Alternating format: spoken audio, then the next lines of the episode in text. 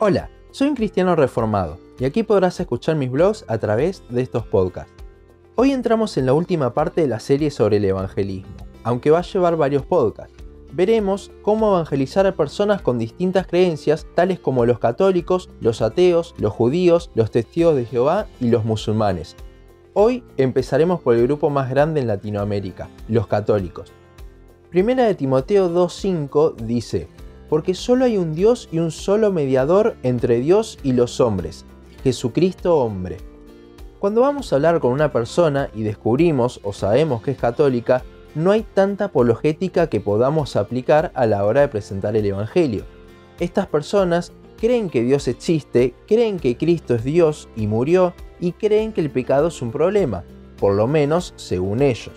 Pero la realidad es que no creen con fe no han llegado al arrepentimiento, ya que sus vidas muchas veces es la misma. Lo que tenemos que lograr es mostrarle a la persona lo que dice la Biblia, porque la mayoría de los católicos nunca han leído la Biblia en sus vidas. Hay algo crucial para evangelizar a católicos en la Biblia. En la palabra, a María, a los discípulos, se los muestra como personas normales. Mientras para los católicos la Virgen María es una mediadora entre nosotros y Dios, la Biblia dice, como leímos antes, que solo Cristo es el mediador. Podemos a su vez mostrar que Pedro, considerado un santo para ellos, tuvo que ser reprendido, no solo por Jesús, sino también por Pablo en el libro de Gálatas. Otra cosa también que yo en lo personal no utilizo porque es un ataque muy directo, es que Pedro tenía suegra, con lo cual estuvo casado. Esto significa que el papado ha sido construido sobre una mentira. Toda esta información la debemos decir con cuidado, ya que la persona se puede llegar a sentir atacada, y siempre mostrándola en la Biblia. Luego que la persona ya está dudando con este tipo de cosas, que ya está atenta a lo que tenemos para decirle, yo le pregunto ciertas cosas en base a la salvación, comenzando por el pecado. Debemos ver si la persona se identifica como pecadora y mostrarle lo que dice la Biblia al respecto, que el pecado nos condena, que nos merecemos el infierno por eso. Algo que va a pasar a lo largo de estas conversaciones es que la persona asienta en todo lo que decís, porque hay cosas que la religión católica también las dice, pero eso no significa que de verdad lo crean. Con lo cual, es crucial mostrarle en la Biblia que todo esto es así, que son verdades absolutas. Luego de esto es cuando viene la pregunta crucial. ¿Crees que nuestro pecado puede ser quitado y nos podemos reconciliar con Dios? En este punto, según mi experiencia, las personas católicas empiezan a decir obras tales como ir a misa, el bautismo, ser buena persona, obras las cuales se refutan fácilmente con Efesios 2, 8 al 9. Sin embargo, cuando le mostramos que somos salvos por la sangre de Cristo, la persona siente como diciendo que sí, eso ya lo sabía, pero también como si fuese algo más.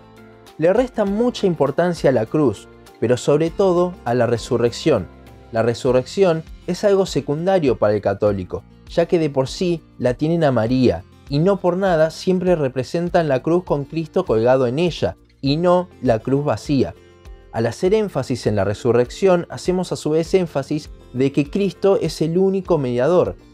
Por último, debemos hablarle del arrepentimiento y de la fe, marcando de que Cristo murió por nosotros y nos demanda arrepentimiento. Ir a misa, confesar con el cura, rezar el Padre Nuestro, no son cosas que nos quiten el pecado, solo Cristo. Primera de Juan 3.5, Primera de Juan 4.9 al 10, Juan 3.16, Romanos 5.8, todos estos versículos y muchos más son buenos para mostrarles la centralidad de Jesús. Y para mostrarle que de verdad se debe arrepentir, podemos mostrarle versículos como Hechos 17.30 o Lucas 13.3. Quizás la persona piense que es lo mismo que él creía, pero hay mucha diferencia. Por esto, creo que es de vital importancia cerrar la conversación con una invitación a tu iglesia, donde pueda escuchar más acerca de Cristo. Recordemos que aunque la persona no muestre ningún cambio, dependemos de Dios en esto.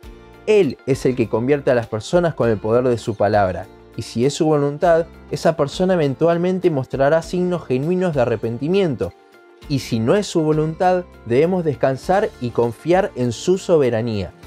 Para cerrar con una aclaración, esto aplica a personas que de verdad siguen la religión católica, Muchas personas hoy en día se autodenominan católicos, pero la realidad es que son más ateos que católicos y viven su vida así. Para esas personas aplica más bien lo que veremos en el siguiente podcast, sobre evangelismo ateos. Hasta aquí nuestro podcast de hoy. Seguinos en Facebook, Instagram, YouTube y Spotify. En todas nos encontrás como un cristiano reformado. También seguinos en uncristianoreformado.blogspot.com para leer el resto de nuestros blogs. Nos vemos en la siguiente ocasión.